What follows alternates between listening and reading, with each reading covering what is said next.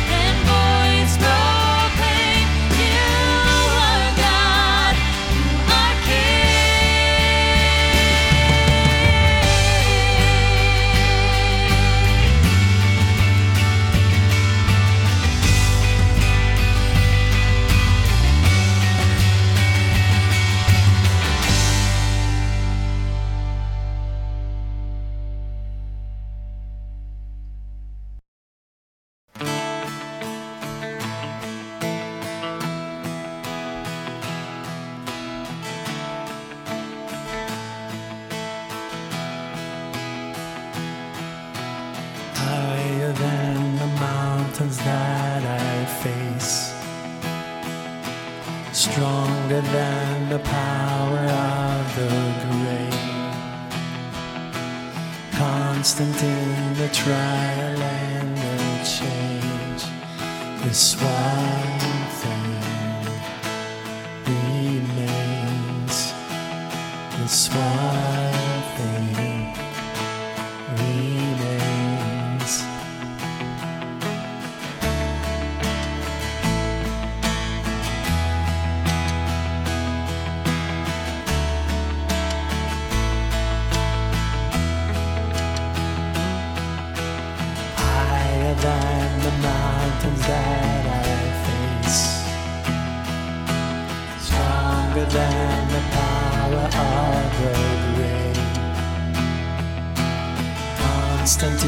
the trial and the change. This one thing remains. This one thing remains. Je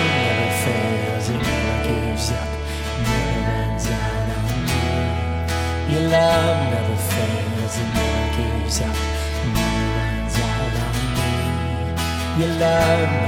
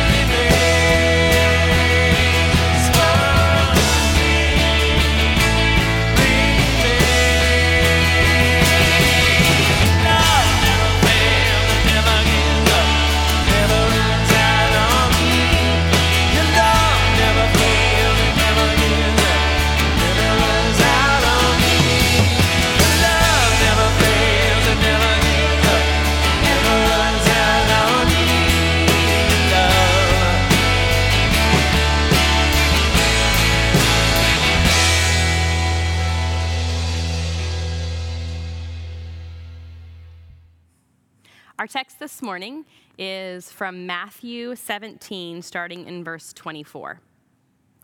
When they came to Capernaum, those who collected the temple tax approached Peter and said, Doesn't your teacher pay the temple tax? Yes, he said. When he went into the house, Jesus spoke to him first. What do you think, Simon? From whom do earthly kings collect tariffs or taxes? From their sons or from strangers? From strangers, he said. Then the sons are free, Jesus told him. But so we won't offend them, go to the sea, cast in a fish hook, and take the first fish you catch. When you open its mouth, you'll find a coin. Take it and give it to them for me and you. This is the word of the Lord.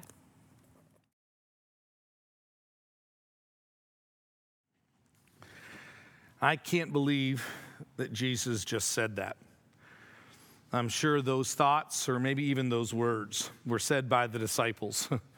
maybe not to Jesus, but I can imagine them gathering together and shaking their heads or scratching their heads, trying to understand what Jesus meant or what the implications of what Jesus just said was going to mean to them. Jesus' words, many times to his disciples, to his opponents, to the crowds, were surprising shocking, even offensive.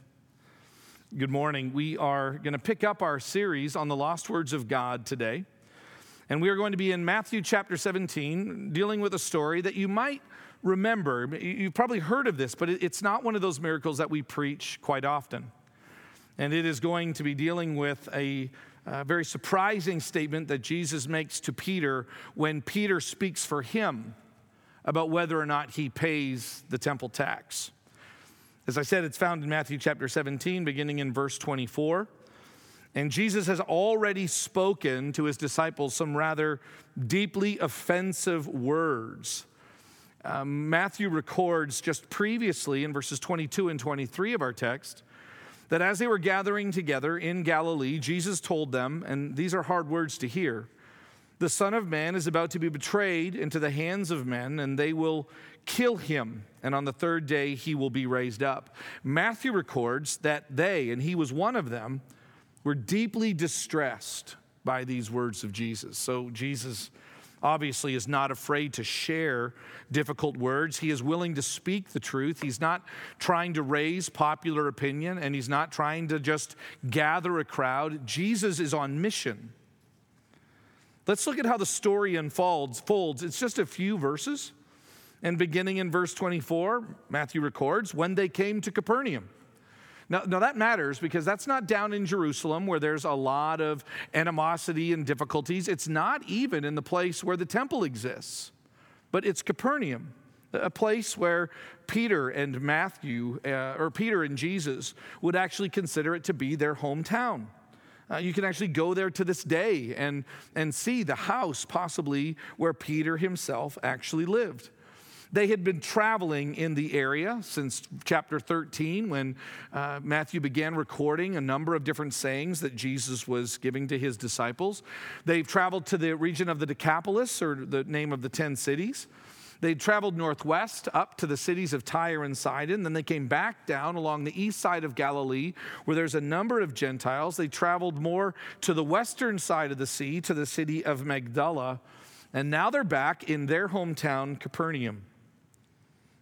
Those who collected the temple tax, Matthew records. Most likely, local Jewish tax collectors had actually traveled from the south all the way up to that region to collect the tax for the temple.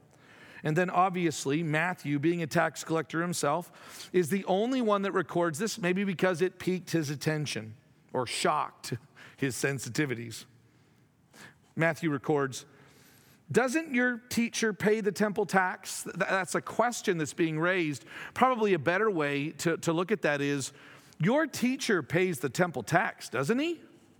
assuming, and you can even tell in the construction of the sentence, they are assuming a, a, yes answer is going to be given to this. Most likely, the tax that is being described here is the tax that was self imposed by Nehemiah and the church leaders in Jerusalem. It's found in Nehemiah chapter 10, verses 32 and 33, where the leaders have come together and they are building the temple and they're trying to come up with the, the money and the resources during a very difficult time to make sure that the house of God is built and then sustained. This is a self imposed tax. We don't find this being prescribed in the law of Moses. But this tax was the equivalent of about two days' wages. And what happens here?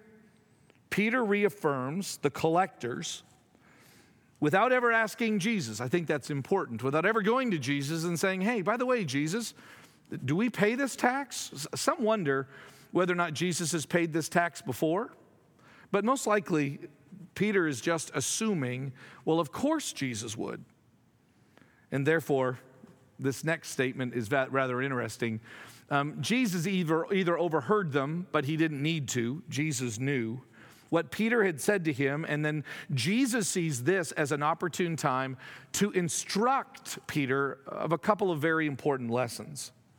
It says in the text, Jesus spoke to him first. Jesus doesn't wait for Peter to come and ask the question.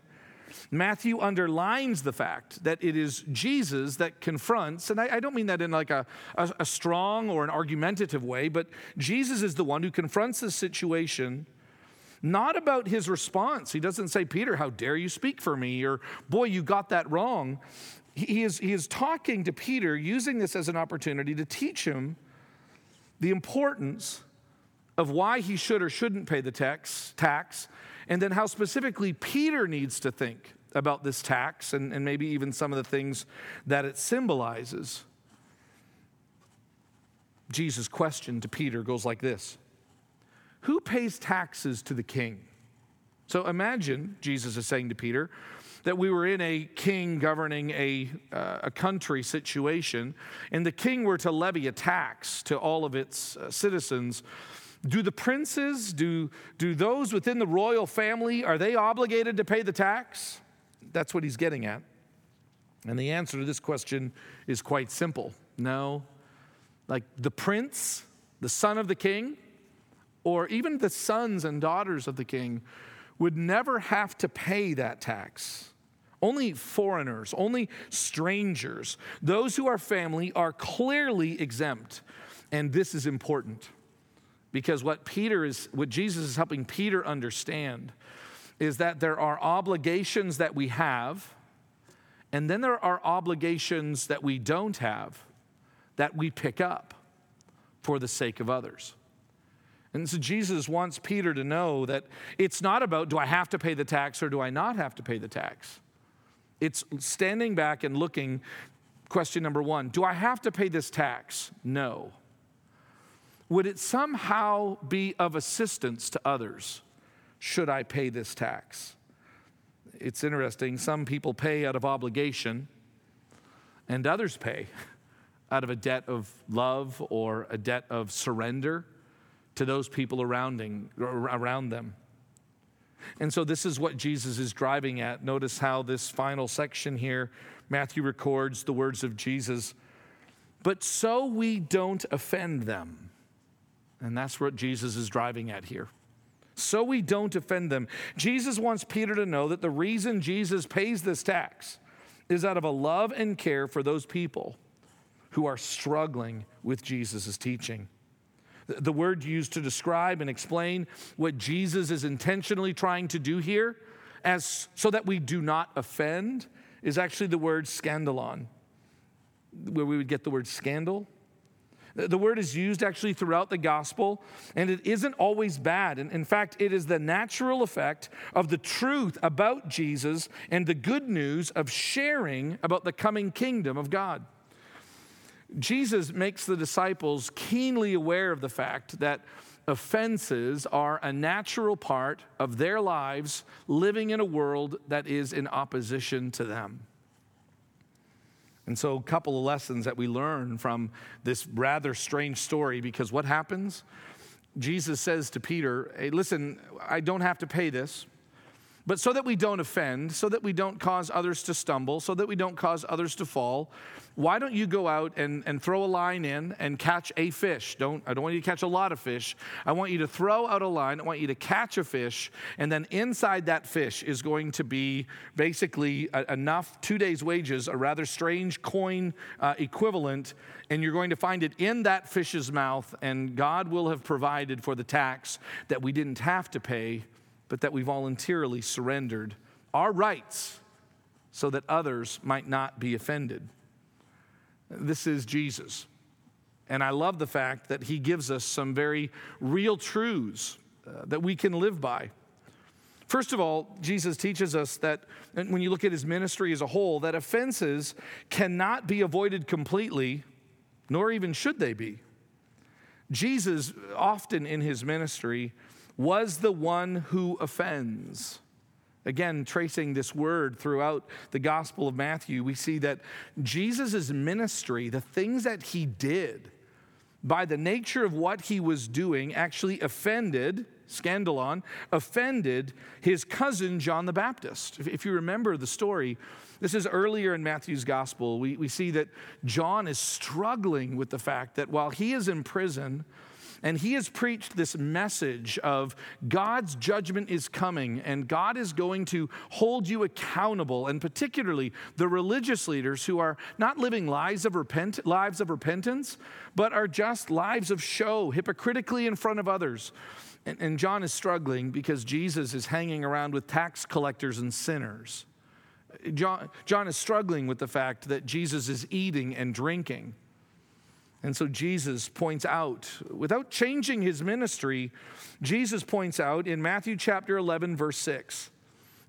He's asked the question by the disciples of John Are you really the one? Can you tell that Jesus' ministry was causing a struggle or a difficulty in John? And instead of Jesus going, Well, I am, I'm so sorry, John, I'll, I'll do it your way. No, Jesus stays on task, focused, committed to the will of the Father. Matthew records in chapter 11, verse 6 Go and report to John what you hear and see. The blind receive their sight, the lame walk, those with leprosy are cleansed, the deaf hear, the dead are raised, and the poor are told the good news. Now, in, in those verses, Jesus is actually kind of writing, or, uh, uh, reciting from part of the text where John found his calling. John coming in the spirit of Elijah, in the, in the power of the, the coming kingdom. And he is quoting sections within Isaiah that are describing this one coming, preparing the way for the Lord. So Jesus is answering his question John, I know you don't see it. I know the way that I am doing ministry is difficult, but do not lose heart. And then Matthew records in verse 6 and blessed is the one who isn't scandalon, who isn't offended by me. While the truth about Jesus and his ministry isn't up to, for debate or modification, even by those closest to Jesus. Jesus did not leave heaven and then come down into this earth in order to please people or have his ministry merely conformed to the hopes and the dreams of people. Jesus is in this constant struggle of speaking the truth to his disciples, to the crowds, to his opponents.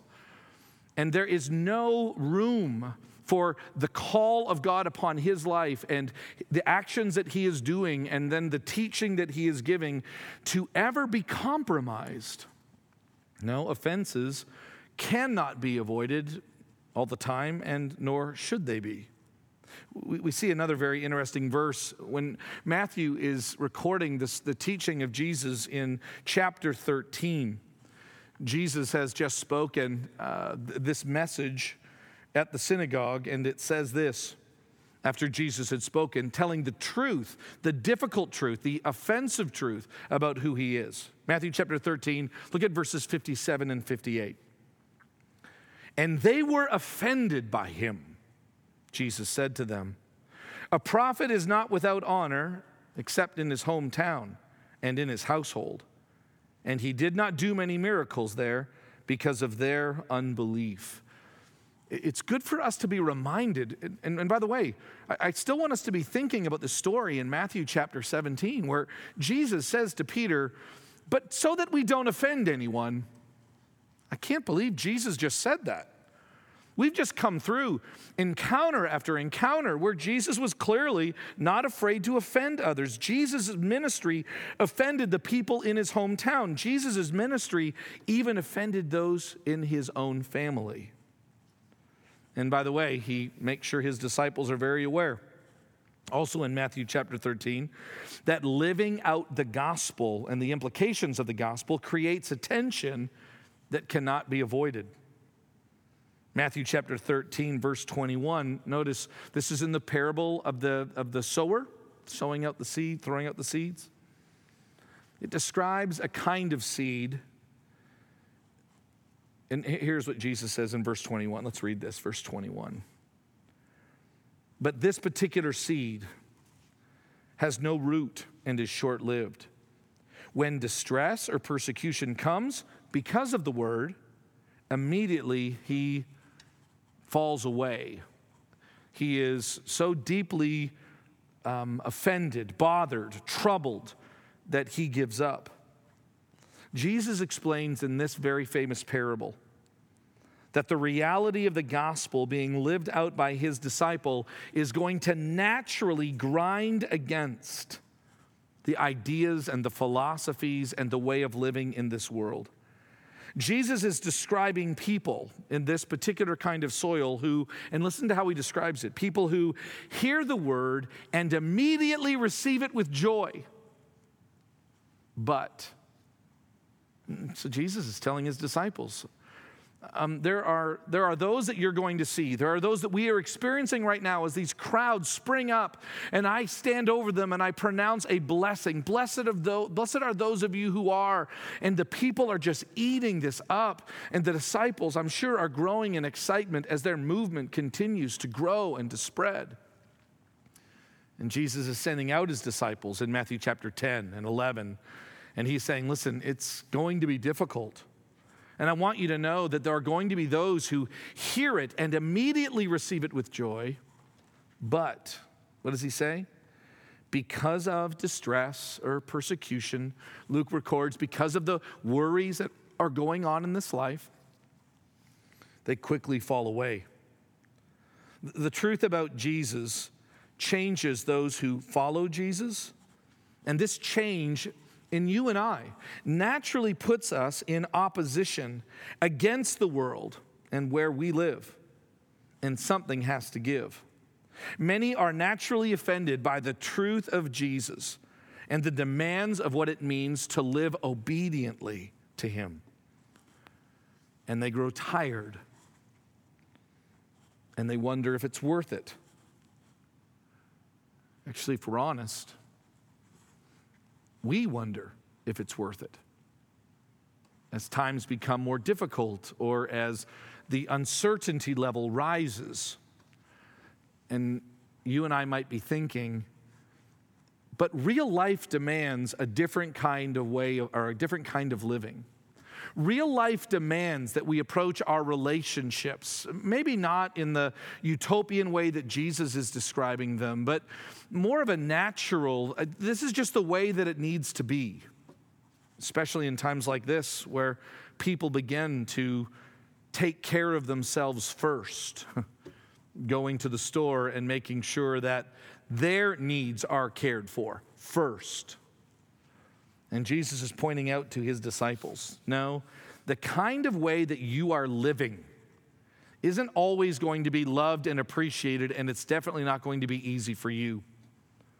And yet, the truth about who I am and the truth about the, what the gospel are not going to change. So, back to Jesus.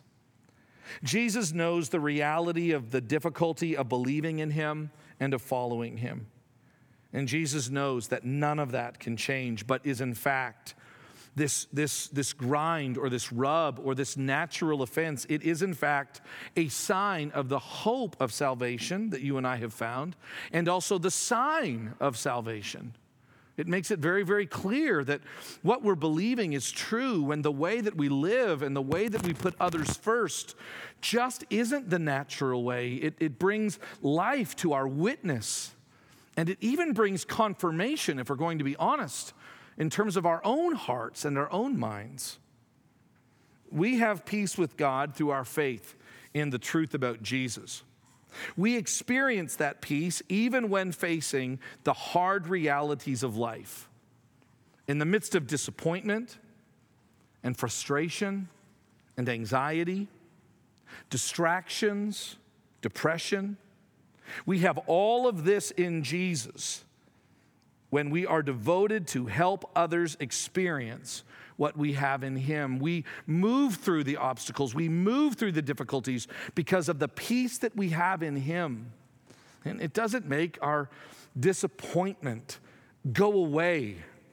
It, it brings a peaceful context to it. It doesn't make our, our anxieties just melt away. It just it gives us something in the midst of our concerns. And this is who Jesus is, and this is what he has called us to. And Jesus wants his disciples to be very, very aware. Offense is going to come. I am going to be a real reason for that offense, and the message that you're living and even the lives that you're living are going to be a natural and difficult um, struggle that you're going to go through, but trust in me. Believe in me. And I, I can't help but think that this miracle that Jesus gives to Peter is going to help him in the future. So, if offenses are going to come, and yet in Matthew chapter 17, he's trying to make it very clear so that we don't offend others, what's happening here? And I think Jesus is saying, in a way, like if there are going to be offenses, and there are, let those offenses be me. Let the offense in our lives, in the ways in which we live, let it be Jesus and the gospel. Matthew chapter 17, verse 27, again looking at our text, Jesus says to Peter, But so that we don't offend, cause others to struggle unnecessarily, Go to the sea, cast in a fish hook, take out the first fish that you catch, and when you open its mouth, you'll find a coin. Take it and give it to them for me and you. Jesus, through this miracle, which by the way, we, we never hear exactly what happens. There's no account, and Matthew's the only one that records this, as I said earlier. There's no account of Peter going out and actually doing this. We just assume that's what happens. And Jesus adds nothing to the truth about him to those who follow him.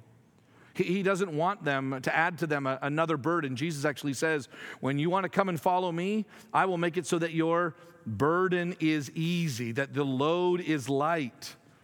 Notice the shocking love of Jesus as he cares for those in this idea of let us not cause an unnecessary offense. Notice the love of Jesus on those who are most likely not even willing to follow him.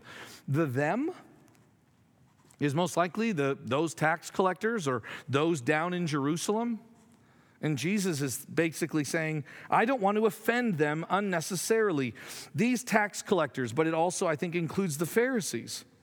This includes not only John the Baptist, his cousin, but it also includes Jesus' mother and brothers. It includes his own disciples. I, I, don't want to come here. I don't have a desire to come and to add on you rules and obligations and a way of living that is unnecessarily difficult for me and who I am is enough. It is enough for you to find in me and to hold on in me the truth about me, because the truth about me and the truth about the way that I'm living is going to naturally be offense in the places where we live. Jesus gave Peter a teaching and a miracle so that he might remember the importance of treating others as God has treat as God treats us. Now, it's interesting that when you look at this parable, and, and as I said, Matthew's the only one that has recorded this, this principle is actually lived out, not just um, in the lives of the disciples, but in a future disciple. The Apostle Paul understood the importance of letting Jesus and letting the gospel be the offense. To the church at Corinth, Paul makes two very powerful and yet deeply personal statements about the natural struggle that can exist when we live with one another. Paul records in 2 Corinthians chapter 11 verse 29. He, he is describing a, a period of things that he gives up, a period of sacrifices that he has actually gone through. And at the end of that list, he says, and not to mention other things, there is the daily pressure on me, my concern for all the churches.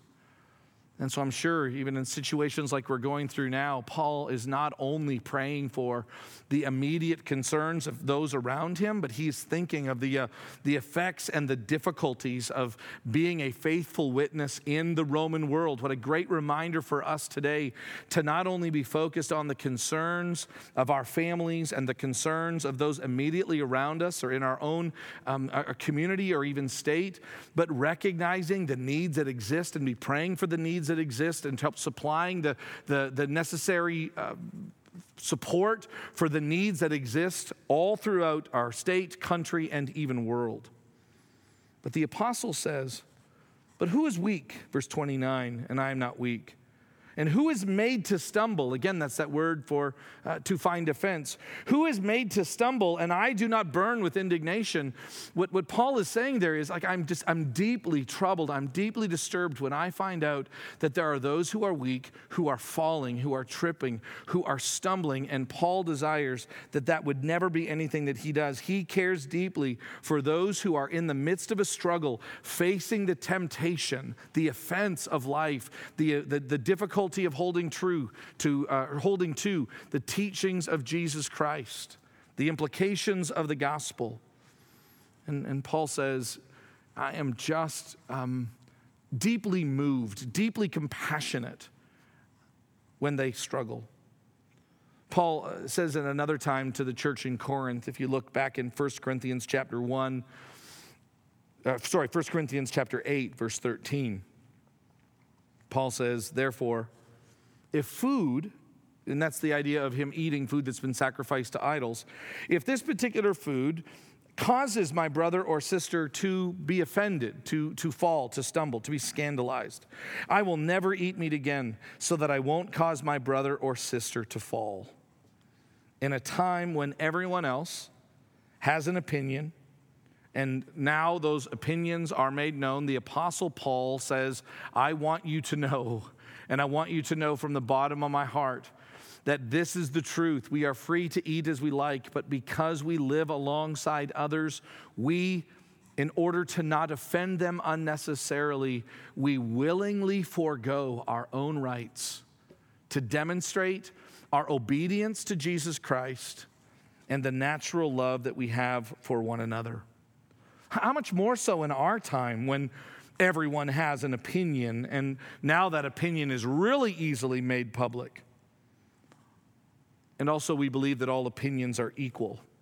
How, do you and I say, listen, I, I got to make sure that these thoughts that I'm having don't stand front and center, but I, I realize there are some greater truths, some deeper truths that I need to make sure stand front and center. I, I can't help but think, especially in this town, that there is a, a dividing line. I've even seen the license plate, house divided, with OU and OSU fans. Um, and I bet you that plays out not only in terms of the uh, in the adult world, but especially with kids on the playground. What team do you support? And I choose this team, and you choose that team. I, I actually believe that a lot of this dividing line mentality of choosing sides mentality is actually developed and worked out on the playground at recess when you pick your team and I pick my team. And then as we grow up, maybe we don't grow up. And I don't mean that in a good way. And our interests begin to divide us, and then those interests become more firmly entrenched as that spreads into our social ideas and things that we believe about politics red state, blue state, red Christian, blue Christian uh, about what we believe in terms of economic policy? Or, or how about how we parent? You know, there's a right way to parent, and it's, by the way, my way. Or even the ways that we spiritually express ourselves, our, our devotion to, to different things as we are working out what the Holy Spirit is doing in each and every one of us.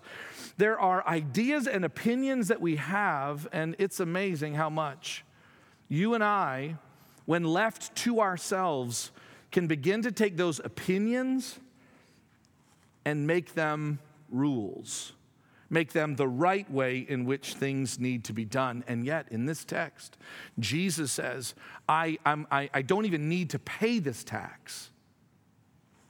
and then he surrenders that right in order to not offend. What an incredible lesson for us.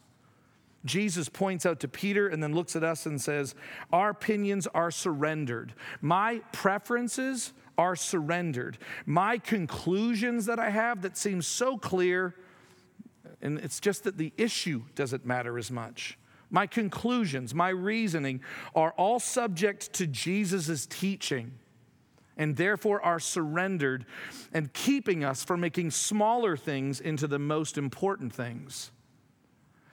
I'm beginning to see in just the last few days more and more conversations about groups of people with divergent ideas and positions and opinions coming together. And it's good to see. But I hope this is a lesson that you and I, as followers of Jesus Christ, had already learned. Jesus warned the Pharisees about making it hard for their followers to follow them. And Jesus says, That was just not me. It's not about being careful, by the way. It's really about being intentional. Intentional.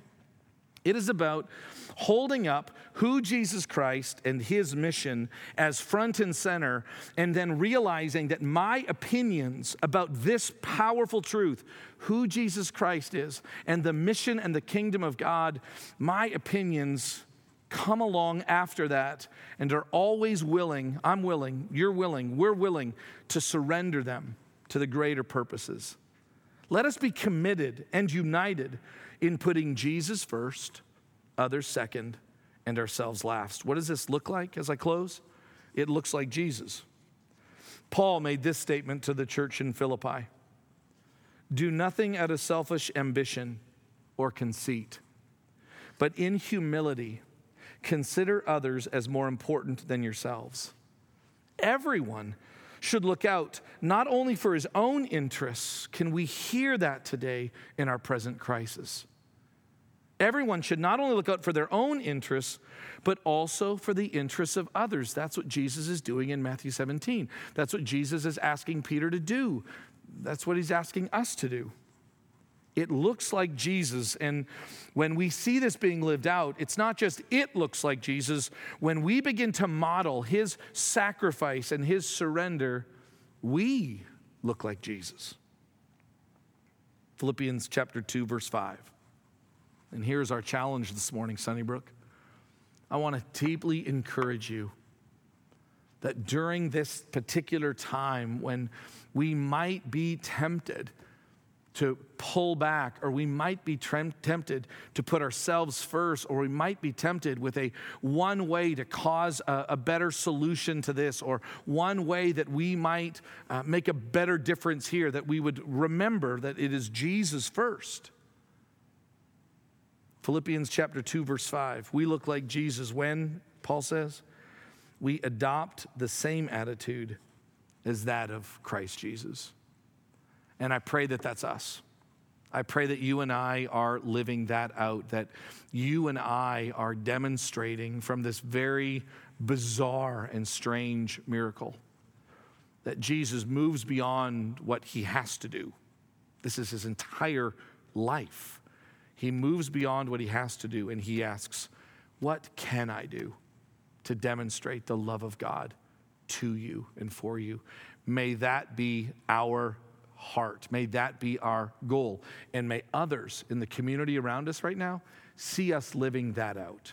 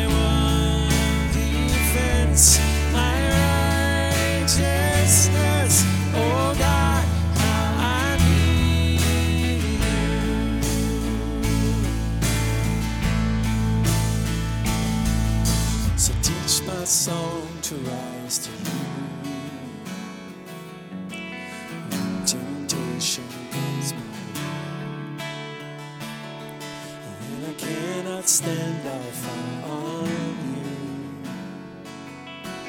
Jesus, you're my hope and stay. And I cannot stand our fire on you. Jesus, you're my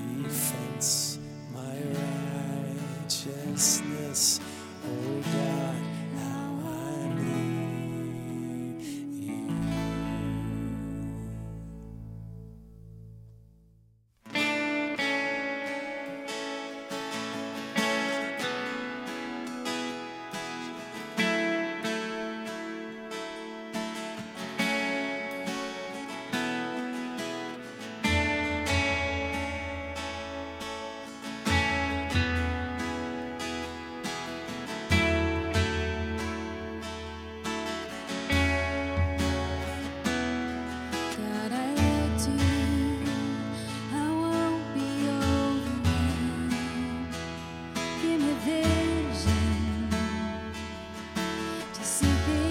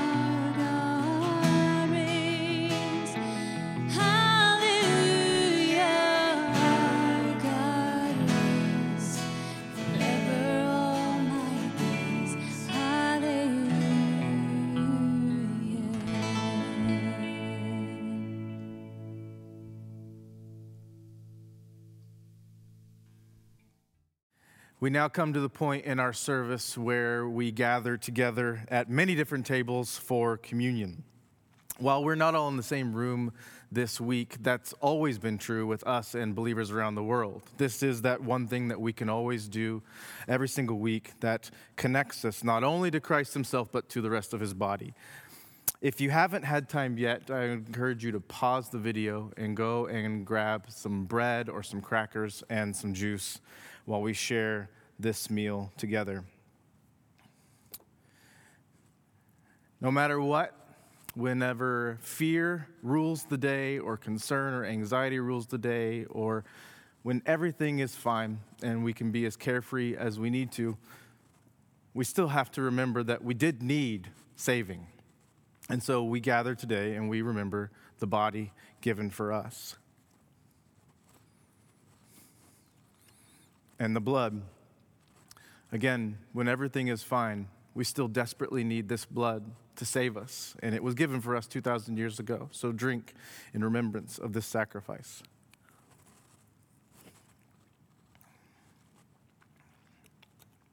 I want to remind you um, that we still um, have opportunities to give to the ministries at Sunnybrook. We, we have ongoing ministries uh, even in this time, but we also have missionaries that we're supporting. And so I would encourage you not only in your giving to remember them, but to remember them in your prayers as they sort out what this looks like all around the world. You can give a number of ways. You can mail a check to the church, you can go to the church website to give online, or you can even follow the texting instructions here below on your screen. Whichever it is you choose to do, I, ch- I hope that you would give joyfully and out of your love for the Lord and his work here on earth. We've come to the end of another service, and uh, we thank you for listening. Uh, as always, we want to end in prayer and invite you to pray with us um, as one body in many places. Father God, Master of the universe and Savior of our souls, we come to you this morning as a grateful people, um, so thankful that you've chosen to. Uh, make us your children, to forgive our sins, to provide us uh, a way of escape, to give us Jesus. Right now, it's been tough going through uh, what the unknown and to, to be a part of that as a family. And so this morning, I ask that you would give us a spirit of humility, one that would uh, reach out to others, that would value others more than ourselves. And I'm reminded of the acrostic that hung on my mother's wall uh, for the word joy Jesus first, others second, and then a small mirror that pointed out you last. So I just ask that uh, we would have creativity in reaching out to brothers and sisters, to reaching out to our neighbors, to reaching out to Father, people we have not met yet to be able to uh, meet their needs, to be your arms and to be your feet. We thank you for all the blessings that you've given us. And uh, I just pray that during this time that you would be glorified by the work of your church, your people. We love you, and it's our job to bring honor and glory to you. Thank you. In Jesus' name, amen. So, if you would like to consider the conversation that's begun this morning in the scriptures, or if you have any questions or needs, please contact the church. Have a great week.